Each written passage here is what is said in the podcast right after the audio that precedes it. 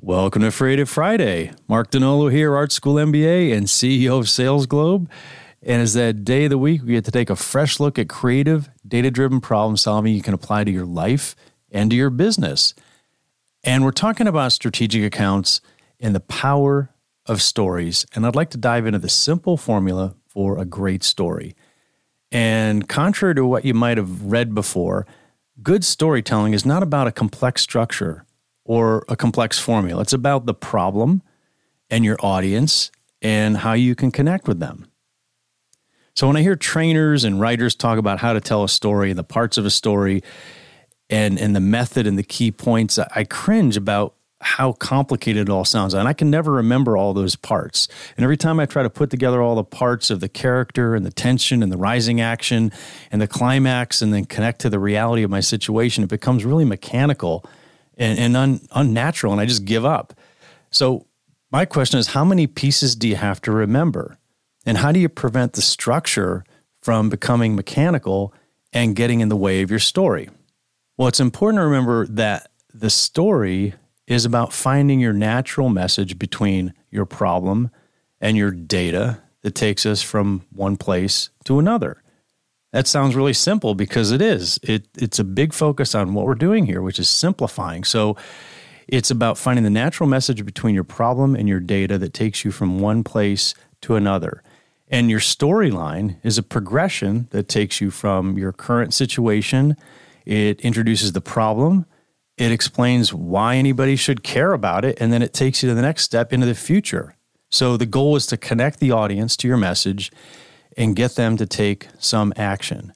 So there are only a few elements that you need for a good story.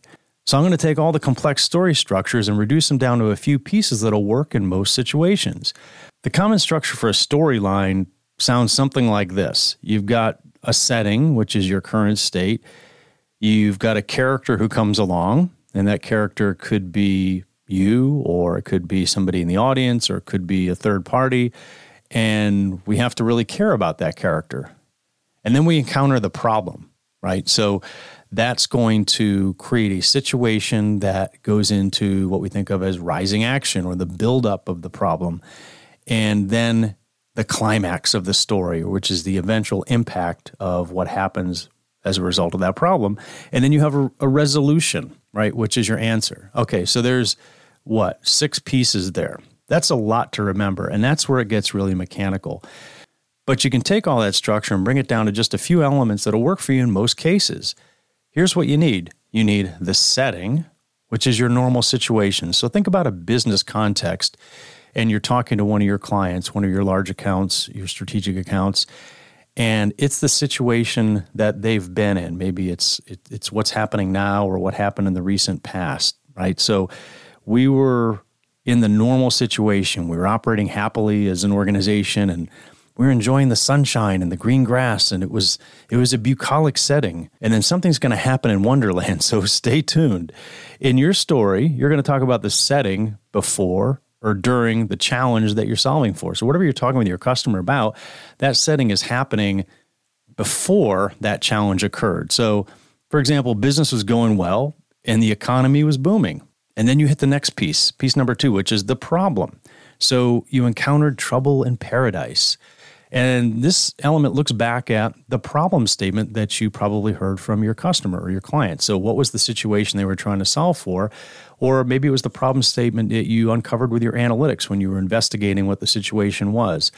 So, here we call out the problem we encountered and we talk about what our analytics found with that problem and the conflicts that we want to address. So, for example, business was going well in the setting, and then in March, the entire country locked down. And the, these moms, in addition to their full time jobs with us, they they had to become homeschool teachers for their children, right? So we've got a problem that we've encountered in the normal setting. The third piece is the climax. So the climax is the exploding moment that's going to happen if you don't fix the problem right? So things aren't right. If you don't fix what's going on with your with your customer, what is it ultimately going to lead to? Is it going to lead to some kind of disaster or devastation or some kind of mixed expectation? So for the climax to matter and take us to a resolution, the audience has to be motivated to change. And motivation to change comes from a combination of either avoidance of pain or gaining some benefit, either in the near term or in the future. For example, our turnover in this group of moms is higher than the general population. We have a 30% gap in terms of our return to work expectations relative to what our employees think. And we're on the edge of potentially massive turnover if our competitors have better options. So, this is something that we have to deal with.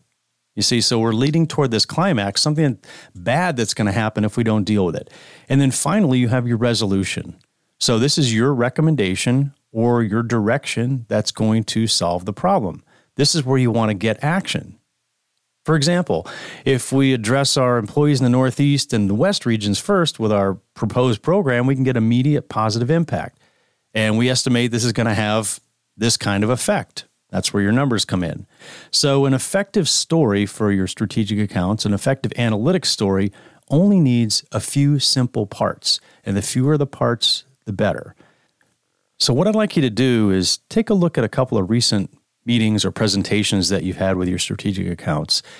And how would you apply this simple story structure of setting, problem, climax, and resolution to what you did? And what kind of impact would that have made? And take this idea and use it in your Freative Friday and every day.